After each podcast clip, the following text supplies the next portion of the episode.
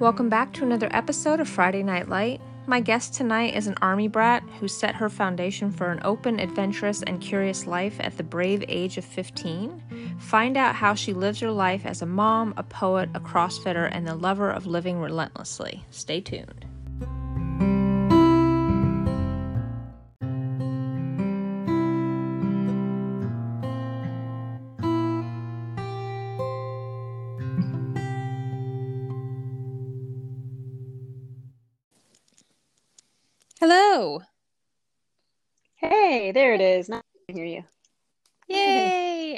Make sure my Wi-Fi. I always do this every time. I just double check and triple check. Okay, mine is on, but it's been slow today, so I don't know if it's you know being hacked or what. But hey, Yeah. how Hey. are you? I'm good. How are you doing? good. I'm so happy to have you on. Um, Thanks. I'm glad to be here. Thanks for yeah. me. So I, um, the gist of all this is just getting to know people that you may or may not know very well, and um, sure. We have only met, I think, twice, um, which is really odd and random since we live in the same town. and we have tons of mutual friends. Um, yeah, so. So. weird. And I know your sister. Right. Yeah. um, and I know that's And I work with your sister's best friend. oh, that's right. Wow. yeah, yeah, Well, yeah. I know, and right? um also our dads worked together and we lived we lived so first of all, introduce yourself, uh your name, what you do, who you are, that kind of jive. Okay.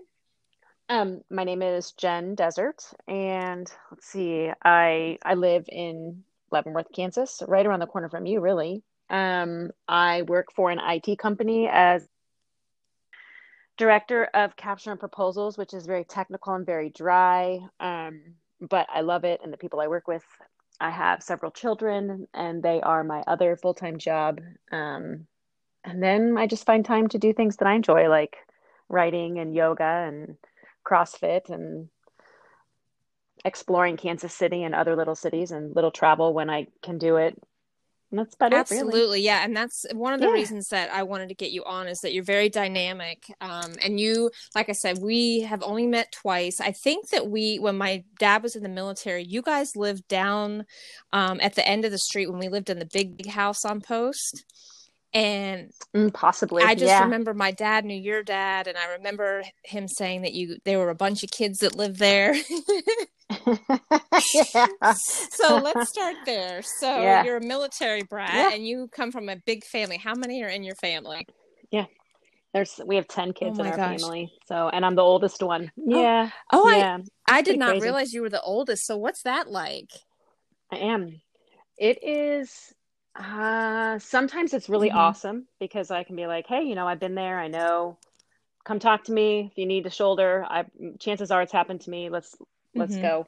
Um but other times it was really hard. I was the, you know, the first one to do everything and um being the oldest of 10 kids, it's one of the like the oldest half of us were always busy helping to take care of the younger ones, right? And you're always um I guess we just learned how to take care of ourselves and be a lot more independent much earlier in life, right? So I was out of my house when I was 15. I went to um, boarding school, came home for one more year, my senior year of high school, and then I've been out ever since. I mean, I've never, I come back to visit, but you know, they just live right down the street now. But um, I mean, I haven't lived under my parents' roof and since I was essentially 30. I mean, at 15. Wow. So- So I didn't realize you went to Yeah, boarding yeah. school. Were you like punished or what? Yeah.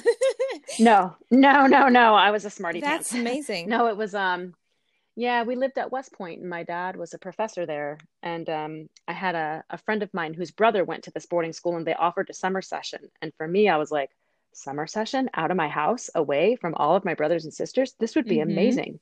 So we applied and we got in and um it was like I was a five week session you and it was in Connecticut. It was about three hours away from where oh no, it was a little bit more than that. No, no, it was about a three hour drive from where we were in New York, so it wasn't too far. But um, went for the summer and did took two classes that um, I had that I needed on my transcript, and came back. And my friend and I were like, "Hey, let's try to go for the year." So I talked to my mom and dad about it. My dad was like, let's go for it. You know, you can't make a decision until you have one to make. So apply and see what happens. And I did, and I got in and ended up going that fall. That's years. amazing. And and see, so, I I mean, I yeah. barely know you. I mean, we're we're very. I feel very yeah. connected to you, but I know nothing about you. So yeah. that's. I know. I am the same way. I think it's a lot with music and just kind of like the way that we see life and and how we choose to live individually, regardless of you know, just kind of like relentlessly almost. I just I just I've felt I've always felt that from you, but like you said, we've just never really been in the same circles or or shared space. Yeah, and I that yeah. often. Right? Um, and so the boarding school is just very interesting to me, especially coming from a big family mm-hmm. that that is kind of like you were the, you know, setting the trail, if you will. So how do you think that affected yeah. like how your life is now? Would you say it was like very impactful? Um, it was in that, um, you know, you just, you kind of learned, I learned very quickly, um, living on my own, how kind of your name kind of becomes your brand mm-hmm. in a mm-hmm. way, right? Like you, I don't have my parents there to give me that daily guidance. Like, are you sure this is what you want to do? Are you sure you want to skip class? Are you sure you don't want to go to soccer practice today? Because it could lead to these mm-hmm. things, right? And you don't have them there, like keeping you in those um, between the guardrails, really. But we did have dorm advisors who kind of functioned like that a little bit. Um, but really, you just kind of had to be um, very dedicated, very focused, and um, really had to know what it was that you wanted to achieve, and then you just continue to do mm-hmm. it. Uh, so it was, I, I, it was hard for me, and that I really missed my family. I did, as much as I wanted to be away from them, I missed my mm-hmm. siblings. I always felt like when I came home, I had missed out on so much. Um, but at the same time, I wasn't willing to give up the the individuality and the freedom and the you know the friends that I had made and the the life that I had started to carve out for myself. Um, and my I had um, when I was there, I my junior year, I'd been I'd applied and got accepted to a semester abroad to live in France. I was going to come back and be an RA in my dorm. I was going to be uh, the lacrosse team captain. I had all these things happening my senior year, and I went home the summer after my junior year, and my parents informed me that I would not be going back. Oh, and it was devastating. It was devastating. Yeah. So, and it was, it was, my mom just didn't like the changes that she was seeing in me, you know, rebellious 17 year old teenager, mm-hmm. and just felt like they needed me at home.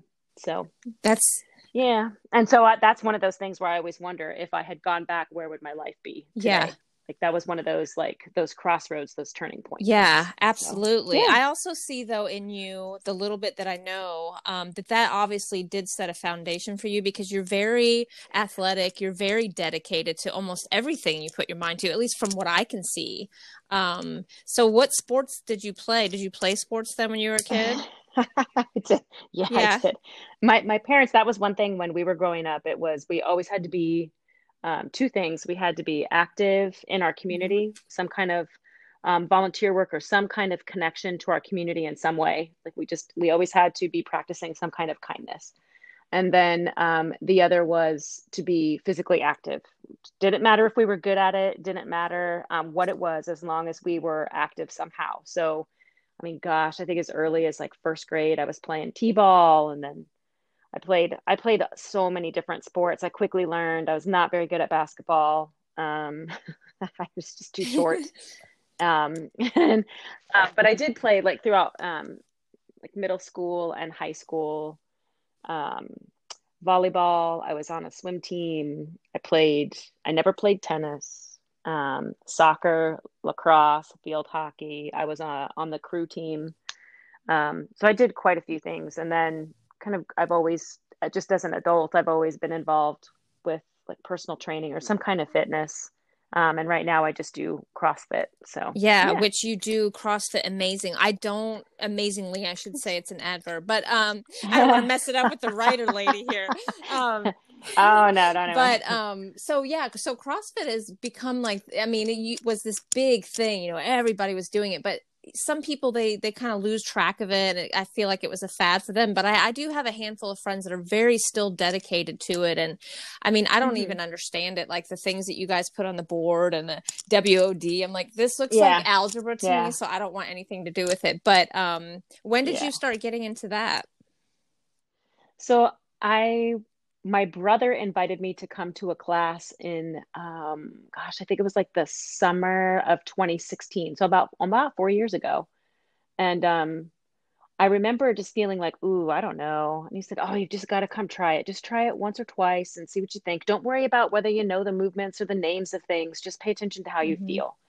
And um, i came the first class and i walked out of there and i was so smoked and I was like, I love this feeling. Like I feel like I just kicked somebody's butt in a back mm-hmm. alley and I want to do this again.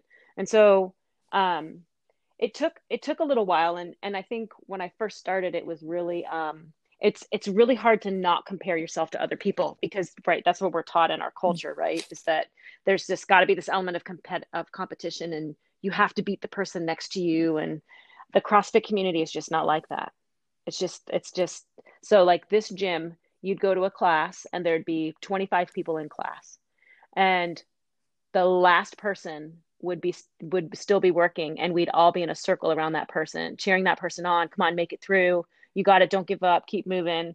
And i've never been a part of a community like that ever. And that's what usually pe- keeps the people coming mm-hmm. back is when you feel that. And it's not even an accountability. It's like you just want to be around this energy that makes you feel strong, makes you feel positive, like you can conquer anything. You overcome so many things in your mind too in the middle of a in the middle of a workout or a class or when you're learning a specific thing about a lift. You just don't you don't uh, we we underestimate our capabilities physically and mentally so often. Like I never ever thought that I would be able to do half of the things that I did mm-hmm. there. Um, um it was just very powerful experience. and that's obviously so. the whole point of it um you know to keep going and you know i think much like yoga which you do too it really does start in your mind um with anything that we do so sure. i can understand too having that community around you just you know it's this whole um lifting each other up vibe which is freaking awesome yeah. yeah yeah, and I mean, and I've never experienced it with any of the sports that I played. Even like I, I um, ran marathons for a period of time and half marathons with a group of friends, and I mean, we would always meet for our training runs and things like that. But it was just never. It's never not. There's nothing like it. I can't. I wish I could explain it in words, but it truly is just a feeling that you have. Um, it's pretty powerful. I mean, I just so I just went to go visit a friend of mine in Tampa for a couple of days, and while I was there, I found a CrossFit gym and I went, and it was the same mm-hmm. thing there like you walk in, everyone just came up to you like, "Hey, you're new. What's your name? I've never seen you before. Where are you from? Are you visiting?" Well, hey, do you understand what's happening here? Like, let me show you around. And they just instantly welcome you in. Yeah. And I mean, and then I mean, I left there and I had like three new Instagram friends, and we follow like we we communicate with each other now. It's just really yeah, wild. and I think so, that's super powerful. Yeah. Um, you know, especially now with everything going on, that sense yes. of unity where you, wherever you can find it, whether it's in CrossFit or at yoga or at the library, for God's sake, when you even can't talk, you know, you're at least making that connection yes. with somebody. So I totally admire absolutely people that can do CrossFit because um, I mean, I've never been athletic at all. I mean, I've tried things, but when I see, especially women, um, and that sounds very narrow minded, but I think that when I see women kicking ass next to a man who was almost even twice her size, that to me is where the respect for me, I'm just like, these people sure. kick so much ass, but equally, you know, like you're saying, like nobody's yeah, better than just... the other. You guys are there just right proving your your worth basically which i think is freaking awesome your only measurement is yourself yeah. yeah. your only measurement is yourself so if you ever want to i got a gym in my garage that's where i work out now so you're more oh. than welcome i have a handful of people who come over yeah that's what i saw we, we just set up our yeah, garage that's awesome yeah. yeah. that is so cool um you're not far from my house. like, I could even walk there. Yeah. She's like, oh, yeah. you could. That could be yeah. your one. um, well, I'll have to think about it for sure. Um, I, I, I do yeah. find it very, um, just remarkable people that especially stick with it too, because, you know, for a lot of people, I think, you know, things that are, uh, in a fad or in the news or whatever they try it once and then like then they're burned out. So that's dedication to you and props to you for keeping up with that. And you look amazing Aww. too. So let's oh, talk about that. Um well i do want to yeah i mean i, I want to get to that because uh, that's here on my notes here. So when I first met you, um, I, I vaguely recall we went to Crancer's here in town and had some drinks, and nobody else was in there. Um, me, you, and a mutual friend that we had. And I remember you had glasses on, you had really short curly hair, and you mm-hmm. had one tattoo, I think, on your arm at the time and just yeah. the transformation from then to now um, I, I think I mean and it's wild because I think that with the physical change there's also been the spiritual change. I've just seen that in you and I don't like I said I don't really know you that well but I can see it just in your face and the way you present yourself. Um so let's talk about that. So first tattoo was the owl or no? Um it's actually a um it's Ganesha. Oh. Uh, yeah, Hindu deity for um overcoming fear he's like uh almost like our equivalent in the Catholic Church of Saint okay. Jude, right? Like overcome your fears and find your the things you've lost, and um. So yes, that was my first one. That was my first. Very one. cool. And so, how many you have total mm-hmm. now? I lost count. Really? I think there's uh, yeah. I think the last time I counted, it was like 46 or 47. What? So they're all over. I have them. That's... Yeah, they're all over. My, I'm on my my back and my legs now and my belly and that's yeah. insane. Like, and that's the thing too. It's so I know. cool. I, I do too. I do too because, um, you know, that's something that I admire about people that are tattooed completely. Um, it was way back, you know, even five years ago, it was still kind of this, um, you know, it was a stigma. Um, even five years yeah. ago, which mm-hmm. seems really sad, but people were judged by that. And now I just I oh, have oh, yeah. so much respect for it too. I just think it's so interesting when somebody's like, Hey, I want this right here. Like, you know? Mm-hmm. Yeah. Sure. Well, it's kind of like um I don't know, I just kind of reached a point where I've just always thought that they were very beautiful if they're done right and you find the right person and um, they're very expressive and very unique and um, and I just I wanted yeah. them. Um, and and then it just kind of became this thing where I was like, oh, I just feel like um, I don't know, they're just a kind of an expression. I can tell you each one has a story or each one has a connection to something, um, and I just it. it uh, I don't know. I just think I just think they're gorgeous. I love seeing them on people, and it's a, a very um, I think it's in a way when I look at other people sometimes I'm like, wow, that's so daring mm-hmm.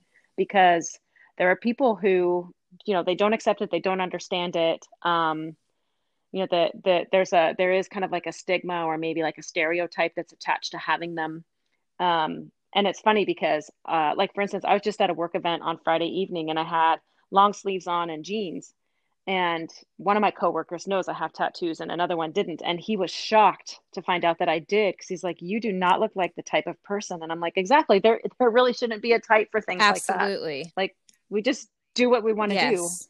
do. Um, yeah, I think that started for me probably just shortly after you and I met that first time. I just moved into a place in my life where um, things just had to change. I just couldn't continue doing things the way that yes. I was. And that's what sparked it all. And I do yeah. know that we have um, similar backgrounds in that kind of transformation. I don't know your whole story yes. and we don't have to get into it, but I do, admi- I mm-hmm. admire the tattoos so much because I do feel that um, it tells a story and every single one that you have, I just think is so badass. Um, and the tattoo artist that you go to, is he a local guy? You go to the same person every time? Yeah.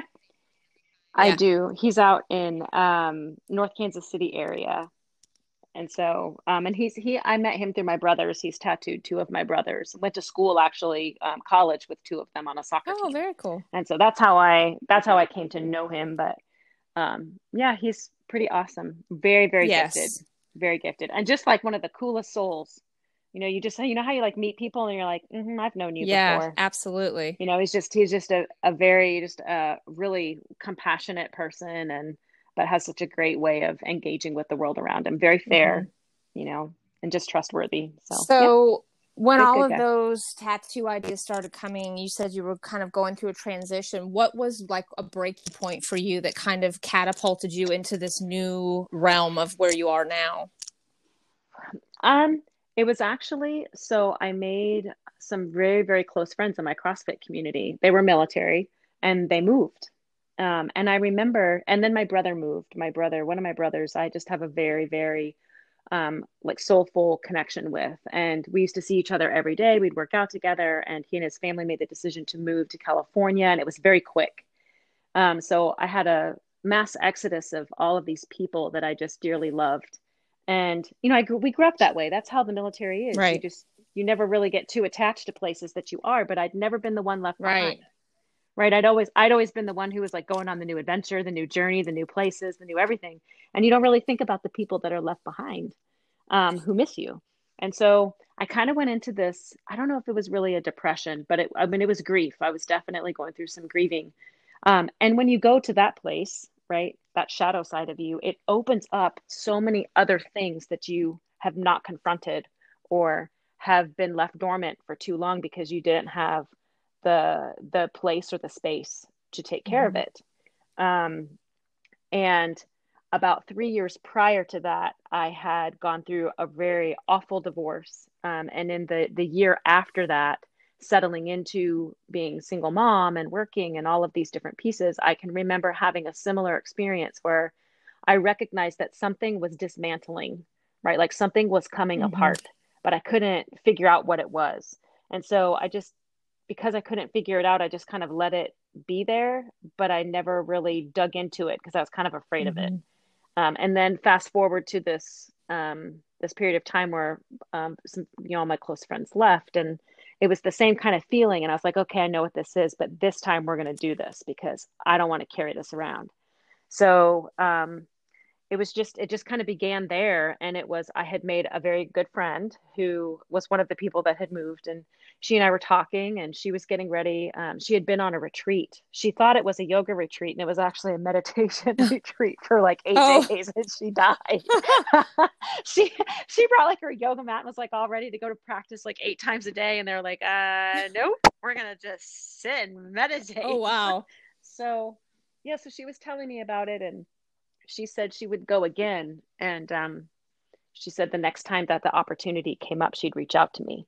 And lo and behold, about a year later, she called me and said, Hey, um, they're hosting one in France, and I think you should go. And I was like, Heck no, I'm not going to France. I'm not going to do that for, I can't do that. I've got kids and I've got a job and I've got too many things. I just can't make it happen. And she was like, Okay, so then a couple of days later, it was still on my mind. And for whatever reason, I called her and said, okay, tell me a little bit more. Mm-hmm. So we talked about it. I got on the um, person who hosted it. It's called Shift Retreats. And I got on the website and I looked at it and I you had to put in an application. So I just sat there and did did it right there. And then a couple of days later, the host reached out to me and said, "You've been accepted. You're welcome to, you know, to attend if you'd like." So all the pieces just fell in place because I was teaching um, writing classes at a local community college, and I went to my director and asked if I could take a sabbatical. And she was like, Absolutely. I said, My job will still be for me, be here for me when I get back. And she said, It absolutely will. So I ended up taking a, a cycle off so that I could go to this retreat and a couple of other things, um, planned a couple of other trips back to back. And so it was kind of a, um, I, I forced it a little bit, right? Like I, I dedicated this time to kind of unearth it so I could figure out what mm-hmm. it was. A lot of it's rooted in childhood and, you know, how you, we all have those experiences that kind of have shaped the way that we handle our emotions or the way we handle our stressors and our insecurities and fears that lots of times we don't see them for what they are. Um, but then I, I developed a very strong friendship. Um, and this person just every time we talk, it's like a mirror is being held up to my mm-hmm. face and in a very tender, very compassionate, loving way. And I have been challenged to see myself for who I really was, right? Like what I was really mm-hmm. doing. Um, and once you see that stuff in yourself, you can't ever miss it again, right? Like sometimes it's tricky, you know, like fear can just be like a little bastard mm-hmm. sometimes, right? And, and, insecurities can be so sticky you don't even know they're there right but once you you start to recognize the feeling that comes with them then you're like aha i got you mm-hmm. right and then you can start so really that time was just being able to to see all of those things to um, release some of the uh the just the the past hurts that i'd been carrying around because um I learned a lot too about you know when you your sh- our shadow side, the things that we do to kind of protect ourselves. Um, being able to kind of move through those or accept them for what they are, but don't let them run your life, right? Because then they keep you at just this very stagnant place. Mm-hmm. Um, and just learning how to to kind of um, like welcome them in, but not let them drive. Mm-hmm.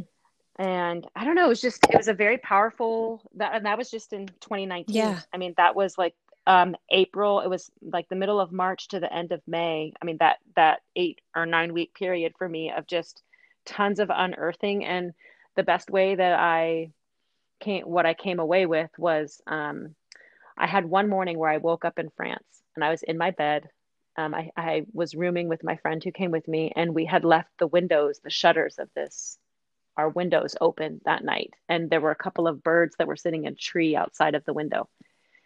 And I remember hearing them chirping. The sun was just coming up. I opened my eyes and I took this big, deep breath in, and I had this smile on my face like, wow, I can't believe I'm actually in France. And then the very next thought was all of this shit that I carry around and I saw it mm-hmm. and was like, oh no, you are not putting that coat on mm-hmm. today. That is not happening today. And as soon as I, I'd never seen it before, I'd never noticed that my, like, we choose to put that stuff mm-hmm. on, right? Every day we choose to carry all of that. And that was the first day of the rest of my life. Like that moment was, I recognize you, I feel you, you're too heavy, I'm not putting you on today. And yeah, there's been days since then where it's there and I want to put it on, but I don't. And other days I've allowed myself to try it on and I take mm-hmm. it off. But um, once you recognize it, it makes this tremendous difference in how you engage with the world. But then it's like a rupture almost, everything falls apart. And then you have to look at all these pieces at your feet and decide what you're going to keep and what you're not. And then you just build from there. And that's what I've been doing, just building from there. Yeah. And I mean, I'm like covered in goosebumps, which is something that happens every time I do oh. these podcasts. And that's why I do it because I'm, I'm learning every time I do this. And I hear you talking. I even hear the way that you're talking, just more calm and assured of yourself. Um, and it's just really brave. I mean, I think everyone wants to be able to look themselves in the mirror, like deeper than just what we look like, even though it's really painful and, um, especially when people aren't holding us accountable. We never want to hold ourselves accountable, like, oh no, it's not sure. me, you know. And so it does. It takes a lot. Um, I can't imagine eight weeks though. My God, or is eight weeks or eight days? Eight. Well, no, it was the the the time in France was oh, eight, eight days, days, but the period that I yeah, but the period that I so like I went I had a trip to California and I went to Joshua Tree and then I went to Marfa on a writing retreat and then I went to France and in the whole total time of travel. Yeah spanned over the course of about an eight week period. But, and it was just like, I, I never dreamed it would be anything like mm-hmm. this. I never, I never dreamed it. And I knew on the third day in France, I was like, what is going on? Mm-hmm. I got scared. I was like, I don't know what's going on here, but yeah, it's like some kind of voodoo. yeah. But you know, it's interesting. It's interesting, Jen, because I, I connect with you so much. Uh, one of my motivations for doing all this stuff was with my mm-hmm. kids you know you the relationship you have with your children is so fun to watch. It's just amazing and the energy and the magic that you create is fantastic. Aww. and and i know it's not always like you know disneyland and it's not always beautiful and i'm sure there's fights and you know all the stuff that you have as a mother with with children. But um that was one of the things for me was like i am not going i love my parents and i know that they have done the best by us that mm-hmm. they have. There are things that i do not want to raise my children the way i was raised right and and not like as a slap or a disrespect it's just it didn't work right. for me some things didn't work for me and i i don't want that for my mm-hmm. children and so that was really kind of like the crux of it when i came out of it was i realized like i have a choice mm.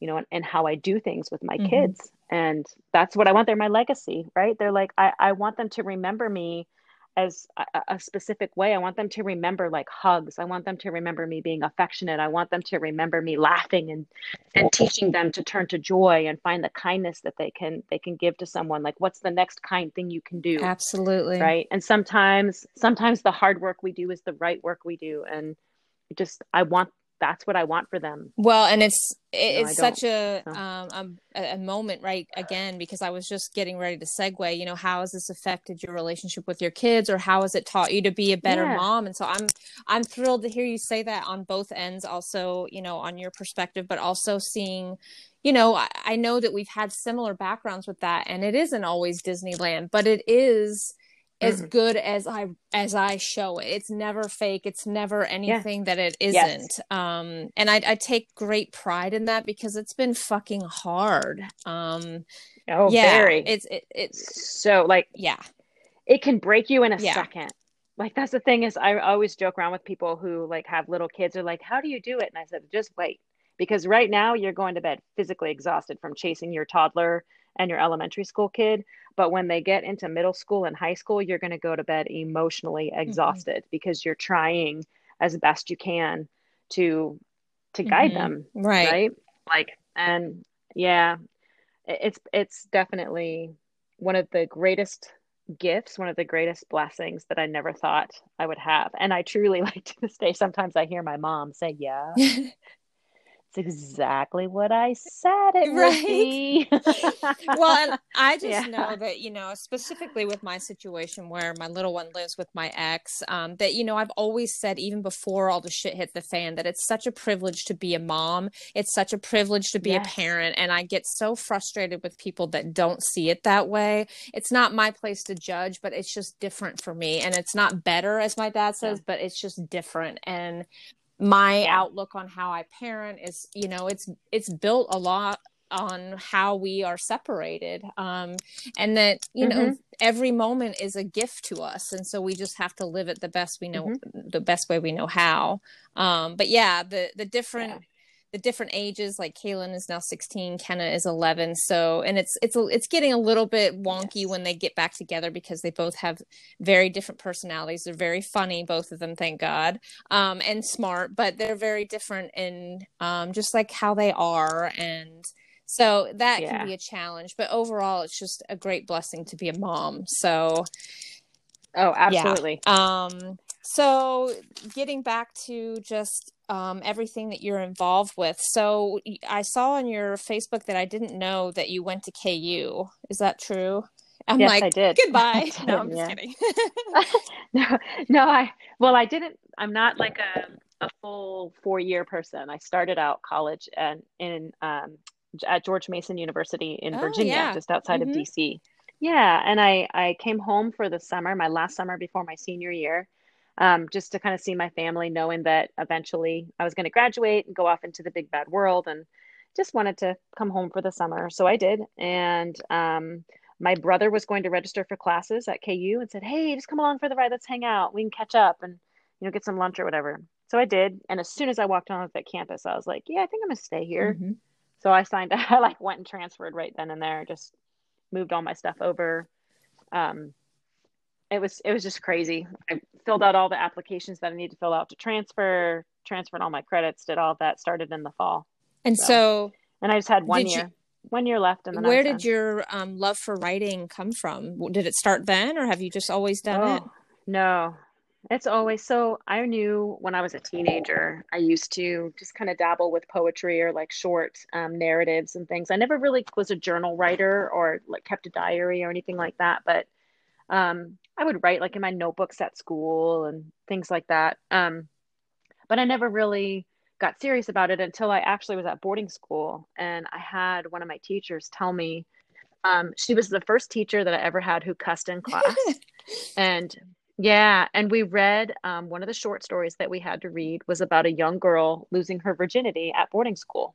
And I remember, like, you know, you're a teenager and you're like, oh my gosh, she's not even slightly embarrassed. Like, this is, I'm not going to talk about this at mm-hmm. first. And, but she had this way of getting us to open up and talk about it wasn't even that we were talking about sex, it was talking about vulnerability and connection with people. And this, you know, the scene happened to be losing your virginity, but let's go past that and let's get into these other things. And she got me to see how whatever is written on the page is not actually what you're reading about mm-hmm. like there's you're bringing so much to it and how much you engage and how um, the way that we work with written word on paper or what we're seeing in a book or on a screen that we're it's actually a relationship that we have with that story. And we bring ours and it's like a whole different so like you and i can read the same thing but we're each going to have a different yes. um, outcome from that right? Because of the energy that we bring in our past. Um, and so she's the one who got me really excited about language right and words and and how to um, experiment with them and play with them. And some of the assignments she gave us were really unique and it just it kind of piqued my interest. Um, when i got into college i had a notebook that i started keeping of of poems and i i can remember now like very distinctly listening to pearl jam's 10 hell album, yeah. and like yeah right? And just moving i could feel myself like separate from my body and feel myself just writing. And now as a person who writes every day um, i know that that was my flow state. Like i had moved into this place where like i could actually access feelings and connect them with words and put them down. And i i didn't know what it was. I thought like something was wrong with me. And it kind of freaked me out a little bit but i just went with it. But it, it had happened several times since then. And then um, two years ago well up until that point i would just like I had a book that I would just write on scraps of paper and like tuck them in or, you know, just random things, but no, no um, regular practice. And I went, I took a, a writing workshop online with um, a, a poet named Victoria Erickson. You, you might have heard of her. You've probably seen like a ton of her stuff out. She's all over Facebook and Instagram. And um, she's just a really uh, like visceral. Her stuff is really like um, soulful. Mm-hmm. And so I read it, and um, a, a, yogi friend of mine went on a writing retreat with her in person in Italy, and she had posted about it. So I asked my friend about it. She's like, "Oh, you absolutely just she does stuff online, you know, check it out."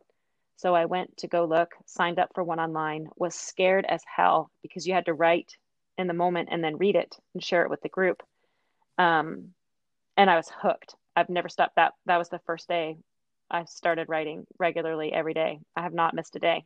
well, and I, so, I, think too, I'm again, yeah. I'm covered in goosebumps in the whole process of, you know, coming from last April to this point now. Like it really is just everything coming out of you that's meant to be, you know, and before mm-hmm. you were probably yes. always second guessing yourself. And now you're just like, I don't have any fear. I don't give a shit. This is who I am. This is what I love to do. And that's just amazing because it's so, so good. And, it's so true that it's art you know everybody has their own perception and their perspective of it when they read right. it but then it's also what brings us all together because we're like yeah that's totally how it is yeah and you and you don't and you don't realize right like you just don't um when you come into that space and you know that you are living in your truth and your authenticity and this is like your voice this is everything that feels so not familiar in any way but you just know it in your belly of bellies mm-hmm. right that when you know what it feels like and then you step out of it you do what you can to get yourself mm-hmm. back right so like it's almost like once you taste it you can't untaste yeah. it right? It's like once you see something that you can't unsee, know something you can't unknow. It's like that kind of a feeling, and you just, it's it's like your guide. Yeah.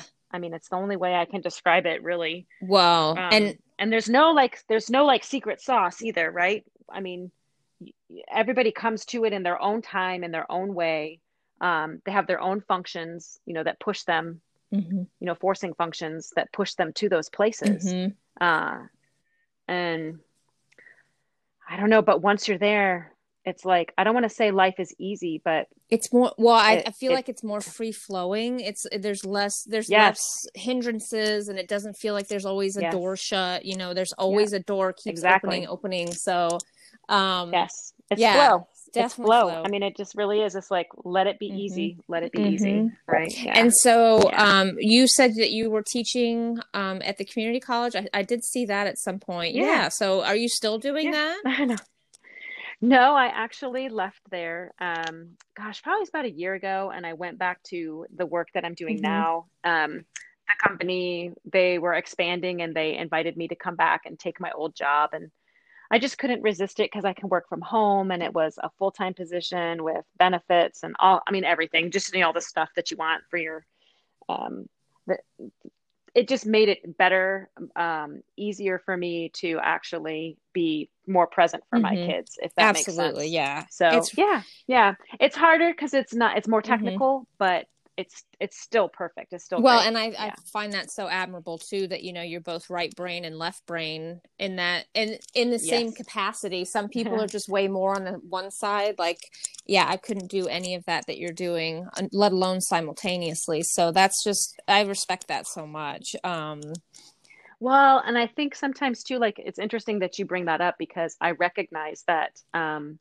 the technical piece, that like the analytical side of me, drains me so Mhm. much because it doesn't reciprocate or, or replenish anything. Yeah. Where the creative side and the the right side of my brain is so stimulated by reading and writing and traveling and smelling. I mean, that's the Taurus in me. I'm just like a sensory, Yeah. just give me everything, just like let me just soak in it all Mhm. and when i can have that and i've that's something i've recognized also in the last two years is that i need that right? So i need to get out of this town. I need to go to the mountains. I need to go to the beach. I need to go explore a city that i've never been to. I just i need those experiences so that i can be more present in my life here Absolutely. I so Um, agree with that. And I think, you know, everybody definitely since COVID and everything. I mean, I'm starting to I'm so Jones and my girlfriend wants me to come visit in um first week in October for in Rhode Island for Mhm. their anniversary. I'm like, God, I so want to go. I just want to get the hell out of here. But even the little trips Mhm. to Denver or to Chicago or even a city in Kansas I've Mhm. never been to, I'm- I'm definitely missing that too. So yeah um absolutely so one speaking of that too, like you grew up a military kid. What's like the most favorite place you've ever been to, or one that you would go back to Mm. over and over? when i as a kid where i lived as a military. Well, either kid, any place. yeah so my favorite duty station was west point new Okay. york Mhm. hands down. I mean, my dad was there as a professor and living on that campus. And um, I went to eighth grade, um, my sophomore, I'm sorry, my freshman and sophomore year of high school there. And all of my eighth grade class, there were 30 of us. We all still keep in touch and have a reunion every five years. That's together. awesome. And it's the coolest thing. Yeah, it's cool. So I would go back and actually relive those years. I loved those years. Um, but probably my favorite city that I've been to as an adult, like that I would go back Mhm. to many, many times. Um, kind of a tie because I really enjoyed Nashville and I love San Antonio. I mean, both of those places. Yes. Um, I mean, they're just they're just so much. But you know what? I I love Kansas City too. I can't get over it. I can't get enough of that It's so place. true. I love going Yeah. down there. I don't Yeah. even know it that well, So, like, but some- I know that I love this city so so much. Yes. every time I go down there, I find something new, or someone will tell me, and I'm like, "What the heck? I've been down there in that area. I never saw this before. What is yeah. this?" It's it's a little Um, hidden gem. I love it. I don't want too many people to know know it. because I don't want it to be I know. ruined. I'm the same. I'm like, "Don't come visit." yeah, It's exactly. Stay do home. it. Stay home. Yeah. Um, Yeah. yeah Yeah. well th- and that's awesome that um you know i think being military kids too we we grow up very privileged in that regard that we can see the Oh, world but i think too it just gives us this broader perspective of um, just appreciation wherever we go that we're going to Mhm. make a home we're going to make friends we're going to make it Yeah. cozy because we have to and that's just the way we grew up um, and it's so Yeah. wild that we're both It's- so in this teeny tiny little town you know like I- people Yes. like you live in Leavenworth I never saw myself. yeah, here. me neither. Yeah. Yeah. I definitely don't want. I never did. In fact, I I don't even know that I will stay here. I don't know right now. I know I'm here until my youngest graduates high school at least. Same, same. I mean, I'm just kind of a Jones. So when I'm looking for a new place, I like paint a room or buy a new couch, or Right. something that Right. like will just kind of satisfy Yeah, that that, that urge. need for change. Well, and you know that was Yeah. my thing too. That I would just go to a different city for a concert that kind of fed my my need for new people and um just to change. oh, and music. yeah, yeah. Oh. So let's talk about that quickly. So, do you play Gosh. any instruments? Are you talented? I no? do not. Mm-mm. I do not. I played a I played a year of piano when I was a kid. When I think I was in sixth or seventh grade, but I never. Now I have tons. My siblings. I have a brother who's in a band, plays like every instrument you can imagine. Um, I have. Oh my gosh, I have an well. My all my brothers can sing. They all have amazing voices. Um, two of them play instruments. I have a brother who plays guitar. Another one. Um, my youngest sister is classically trained opera Oh singer. wow. Um, so I mean, oh yeah, so like there's all we all have there's the musical gene in our family. My aunt was a um my dad's sister was a an opera Oh, singer. very cool. And so there's Yeah, so there's the I didn't get that gene. I didn't get the singing gene, but I I don't really Right. care because I sing right. anyway. Nobody needs to know that. Mind your Yeah. business. Yeah. yeah, that's right. Exactly. Um, so what's like your favorite band these days? What are you listening to? Oh my goodness. I right now I'm kind of uh, I'm really hooked on Ruston Kelly's Yes. new album. His new one is so good. The Avett Brothers new one that's out. Um, Nathaniel Rateliff is just probably one of my all-time favorite. Uh, he's my t- number one top concert that I've ever been to. He's so fantastic. And um, the other one that I've just recently, um, well, I've known about him for a while, but I've only started going back to listening to him again is Jeffrey Martin. If you've not heard him, he's got this really deep, gravelly voice, but he does mostly acoustic and he's just a poet. I mean, when he writes, well, he was an English teacher. Oh, I'm and like, um, what was you really have me cool a is, deep, deep Yeah. voice. I'm like, sign me up. Yeah. oh my gosh. And his stuff is amazing, but he, his story on his website's interesting because he was a high school English teacher and he used to come in and talk about how much he loved music and his dream was to become, you know, a, uh, to a songwriter and to travel and perform. But then he would turn around and encourage his kids all the time, like, hey, follow your dreams, shoot for the stars. You need to do all these things. And one day, one of his students said to him, What are you doing? Like, why aren't you following your dream? You know, like, if, why are you here? You're telling us to do the same thing, but you're not doing it. That's awesome. and I so love that. he resigned his position and went out and started recording. Yeah. Um, and then the other, there's, I mean, there's just so many. I have a very eclectic taste, but um, Jeffrey Martin. Um, Now you saw Ruston Kelly, didn't you? Here. oh, And- I did. I saw him in Knuckleheads. Oh my gosh, and that's such a little venue. Yeah. That's awesome. Yeah, I saw him at a Oh, teeny, teeny tiny little venue in um, Chicago. I can't remember what the name of it is, but super small, like right up against the um, stage. Didn't you just have goosebumps the whole Hell night? Yeah, I mean he's just. Awesome. I had, oh my Yeah. God. And I love how, I don't know if he did it at your show. I'm assuming he did, but the story, he would give you the story behind every Yep. song. That's the best. Like, oh my Mhm. gosh. And then I remember it was so funny because I knew nothing about him other than I just loved his Mhm. music. And there was just something so raw and like gut wrenching about it all. And I wanted to see him. So we get there and his sister came out, you know, and started singing with him. And I didn't know it was his sister. And I'm like, huh, I wonder if they're together off the road. Cause I also didn't know he was married to Kacey Musgrave. Right. So I'm sitting there and I'm watching them perform and I'm like, no, they're probably just friends. And then like I find out that his whole family is his Right. band. His dad on the, You know, on the like, keyboard. Yeah. What? So Yeah. awesome. And and and then just like learning his story because at that point I just didn't know anything about him. Yeah. But then he told his whole basically life story from that um recording that album. Mhm. I mean, it was just fantastic. And I love people who can be like that, who could just put it out there and say, look, you know, it may not be for you. It's not going to be for Af- everybody. and that's- but if it yeah. touches somebody, Same, awesome. same, same. Yeah. That's why I love David Nail too. He's very raw like that too, and Yes. he doesn't. He's not there to impress anybody. He's just there to play music. Yep. And yeah, um, Mm-hmm. Ruston Kelly's first album. I mean, I still cry. Like when he released the whole album, Yep. I was sobbing because you know his background, you know Yeah. how far he's come, and then they Mhm. they recently, I guess, got separated or divorced, which is really sad to me because I thought they were perfect, but. Mhm. I think too that it's just part of the dream for both of them that you know she got the the Grammy and he's on his way and I just don't I don't Yeah. think he ever saw himself this way and so I'm just really proud of people like that too you Yeah. know Yeah. Well, when you, I mean, his new album talks all about, you know, this, just this, like, look, I've been in some dark spaces, but I've learned enough. I'm, I'm not going back there. Mhm. You know, like, I mean, I just, I love just the, the story that he's telling and all of it. And I mean, and I, you know, you just look at their human beings. They don't ever get to see each other. They're both traveling. I all the time. know. Like, when do they get to see I know each other? Like right? my love language is So- we got to be together like together together I know. yeah so I, I don't know how that would work I need you in my exactly space. exactly Yeah. um one of the other things that i super admire about you is that you know your whiskey right you're a whiskey girl Oh. yeah, I mean- sort of. but i always just Yes. look up to women that can first of all drink any of that because somebody said that to me recently they're like oh i see you as a whiskey drinker i'm like what no never i, I drink like light beer and sours like a little pansy but Oh, yeah yeah.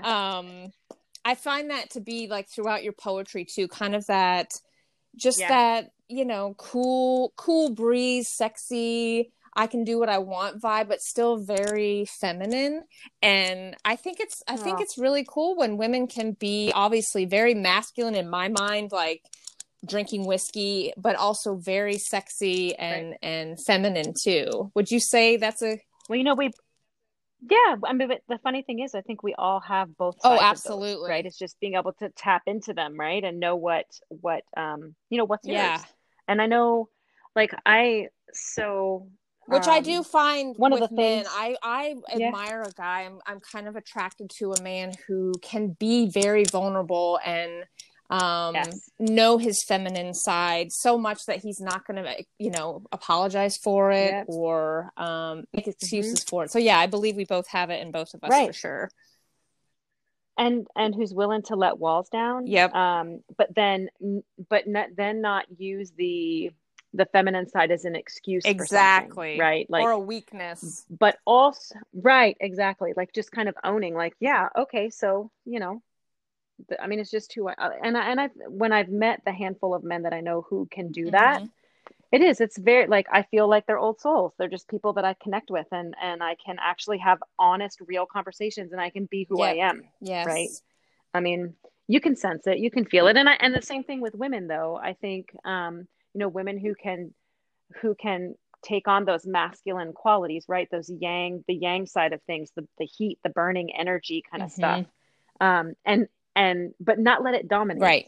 right? There's like this there's just this way of finding that that balance. Um and it takes a while and sometimes we all like flare up or shut down. It just it's totally normal. But i mean i agree with you. I know it i know exactly what you're talking about with the the masculine and feminine side. Yeah, I mean, well, so. I just think that society is just still so hooked on putting people in a box, and so when I say that about the whiskey, like for me, it's a it's an eye opening thing because I have several friends, girlfriends that you know can just drink it and know it and learn it. But for me, even growing up, it was like this masculine, you know, boys will be boys kind of deal. And sure. so mm-hmm. um, I just always see when I see women partaking in that, I, I, just, I don't know. For me, it's just kind of this respect thing. And that might sound naive, but I've just always admired it in people yeah. for sure. Um, I think maybe there's a little bit of, of adventure because, you know, when you think about just the history of like bourbons and whiskeys, mm-hmm. and it's always been like in, in the drawing room after right. dinner when the ladies go off and the men hang out and smoke their cigars and drink their you know their scotches and their bourbons and things and um i mean i don't know i'm the first one you know who you may enjoy reading if you haven't read any of her stuff before is Anais Nin. Oh yeah. Have you ever read anything yes. by her? Oh yeah. So she was one who was like, "Fuck that! I'm not leaving. I'm hanging out here. Pour me a right. glass and let me light up with you." Mm-hmm. You know, and like, why? Why can't we? Right. Right. I think we're seeing a lot more of that. Absolutely. Yeah. And I think, like I said, over the last five years, I mean, I just am kind of baffled by, I've been here for seven years and the changes from then to now are just uh, wide open. I mean, just from the little bit in my personal life of just how things are seen or how things are taken. Mm-hmm. Um, it's always a learning experience every day on that stuff. Um, oh, sure. So, just all these good things about you. What would you say? How would you describe yourself? You think in like three words, as far as all the things that you're good at and all the things you've learned about yourself, especially over the last year and a half or so. What would what would sum hmm. you up in three words? Since you're a writer. Hmm. That's a really good question. Um, I didn't mean to put you on the spot. I, I should have. Oh, no, no, it's okay. But I definitely would say uh, open. I mean, uh, that is just one of the first things that comes to me is just open, um, adventurous, mm-hmm. and curious. Absolutely. I'm, I've always got questions or like, you know, I used to, we used to share story. Like uh, you've probably been in the same situations where someone's hurting or someone has a story and my way of connecting with them used to be well let me share a story that's similar mm-hmm. so that we can feel like we have something in common and you can feel validated. And now i'm learning that that's not so much helpful as that was self-serving. And so now it's getting to a okay how can i be open but be quiet? And how can i be curious in order to learn right? And then how can i be adventurous so that we can move places and do things and you know maybe in the process help somebody. Mm-hmm. So there's just it's just really um I don't know, like you said, over the last couple of here too, I think just in this community in the last five years, there's just been so much change. True. I mean, in the world around us, there's a lot, the, a lot of doors are, you know, walls are coming down, doors are opening. There's still some that are mm-hmm. up, you know, but just persistence. That's, yeah so i would say that that is a good um a good point and a perspective on that because I've seen that several times with you know a lot of my friends um, who have also been through domestic violence situations, some of the most horrific Mhm. horrific situations, and holding back on you know not trying to well this was my story and i don't think we, we don't Right. mean to do it um, but it's definitely an eye-opening moment Right. when you can just listen and you don't have to share and it's something even with the the last couple jobs i've had it's like you know if you wanted to know my story you're going to ask me and i don't have to right um to, to even Mhm. self-serve or to you know accompany me in this little circle to feel welcome. Um Mhm. so it's definitely a learning right or, or to feel comfortable. Yeah. right like sometimes we share because we're uncomfortable and if we can have a common experience it's a place to move from right. right? And so but it's interesting because i know you know who brene brown is. Yeah. Yeah. and her her book on um, vulnerability where she was she writes about something very similar to what you said about you know you don't get to just have my story. Right, like you get to earn earn this from me right? And so there's a place where like i can hold space for you but i also need to know that you can hold space for me because it's in those places where we can be the most honest and the most connected. Yes. Um and i can't and i can't just do that with anybody. Yes. Um yeah and i think i think that's one of the things too maybe if i had to sum up the last maybe five years for me would be i've learned that i've been so reckless with my life and the chances that i've had right Mhm. to to do things for and i'm not talking about like necessarily with friendships or relationships or anything like that but just the relationship i have with myself i've been so reckless Mm. with how i've taken um, myself for granted or not given myself the opportunity to see how worthy i am or the capability that i have um, and i think when you recognize that or when you see that happening or you just you finally go oh my gosh you know i, I really haven't been in love with myself like i should Mhm. be then you just want to start right then and there absolutely right and Well, and I think too, Yeah. going back from the beginning, you know, you you use the word relentless, and so I see that reckless now, you know, transforming into the relentless, and there's such a difference. You Mm. know, there really is a difference. absolutely. So, Yeah. um, I just I look up to you. I admire your strength and everything that you've been through. Oh. I admire just you know the different avenues. I'm always paying attention to when you're traveling and doing all that, and um. I'm just really glad that we could do this too because like I said, I mean, we don't get the chance to go sit and have a drink anymore. So i know not, now anyway but yeah, we will eventually. Um, we will definitely. absolutely So I want to put out there too if you're I don't know if your Instagram page is um is it public the poetry page? Which- Okay, is, so yeah, that is Mhm. j dot l y n n dot poetry, correct? Okay, Yes. so I want everybody to check that out because your writing is just fucking fantastic. Um, do you have like the the the process in mind to maybe put it in a book one day or Oh yeah, yeah. I'm actually right now. I have two separate ones. I'm kind of Oh, collecting. good. Yeah, and I, yeah, yeah. I have um two writers that we get on uh, once or twice a week, and we write in circle. And then the the three of us are um, we we select pieces from the circles, and we we started compiling there. So that's a like a collaboration that we're doing. And then I have two of my own that I'm I'm looking, I'm collecting, I'm just kind of going through like as I write, I'm just deciding which pieces I want to put where. Yeah. So Well, yeah, and it will be I can't wait. And can can we hear one of those before we get going here? Do you mind sharing one of those? No, Or any or all? We'll just sit and listen to you read it. oh, there's a lot. There's a lot. What kind do you want? Let's see, because I rate like Well, Let's let's see. see. Let's do um, we need a spicy one and then just maybe one to I don't know if you have one that's kind of, you know, thought provoking. spicy one. spicy one. Hi, okay, I'm 12. Um, yeah, no, no, no, no, no. Let's see. Um, okay, here's one. I just wrote this, and I actually this is one of my pieces that I've written recently. Okay. Okay, let's see. You are a place that feels like home. My body is your heart, full and flooded, and my heart is your body, hot tears of wants and needs. But let me tell you, when night becomes a cathedral where we meet on Elysian ground, loving you is an empty belly, and it is a wicked, wicked thing to honor my hunger and feed myself. Yowza. Woo! I love it. So Thank so you. good. That's one of my favorites so far. Is that is that Um, up on your page or not? Okay. It I is. think, yeah. Yes. Yeah. And then let's see. Um, I'm trying to think. So I had one that I did. This one's called um, This Quiet Howling Heart. So many ways to be quiet.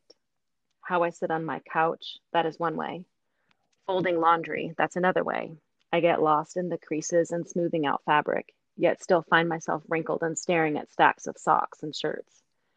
There is how I put my phone on silent and lay on my living room floor watching the fan spin, pretending I'm floating on a river, or on a good day, above the pines and among the stars. There is sunlight quiet and moonlight quiet and solstice quiet when I can hear. There is throwing plates at the wall quiet and morning light quiet. There is head on my pillow quiet and barefoot in the grass quiet, and then there is silence that crawls in, like galaxies bigger than me, that spin in my blood, a centrifuge that howls and howls and howls until not I cannot keep my quiet one moment more. That is how the wonder of this heart works. Wow, that was Goosebump City. I'm like right there with you. Oh, thanks. like and that that is Yeah. such a testament to just everything that you've ever gone through is like all wrapped up in Mhm. these and that's why I love it so much. It's so raw, it's so vulnerable. Like Oh, you're you're an you. artist for sure and I'm just so I'm just so happy to be like in and amongst that. You know, like there's so many talented people in our world glad you're here. but there's just there's so Yeah. many talented people um, everywhere we go and i'm just glad to be connected with you and keep doing your good shit lady it's awesome Well, I return the thanks because I just think this is an amazing thing that you're doing. When I saw that you started doing this a couple weeks ago, I was like, man, I am not brave enough to do that.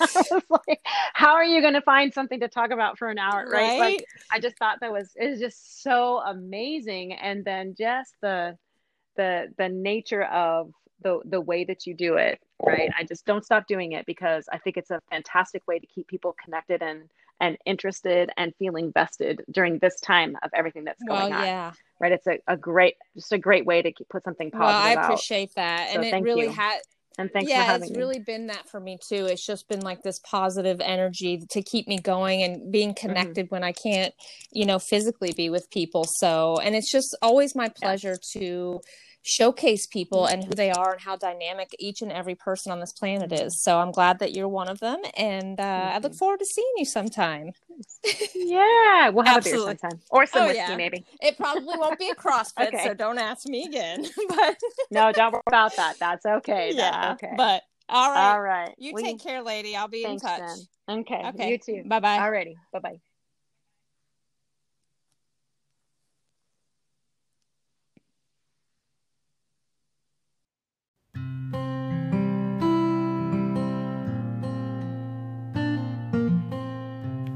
Thanks for joining me on another episode of Friday Night Light. You can find us here every Thursday at midnight on anchor.fm or anywhere that you listen to your podcast. If you're interested in putting a face to a name, you can go to Instagram and hashtag Friday Night Light. That's F R I D A Y N I T E L I T E and have a gander.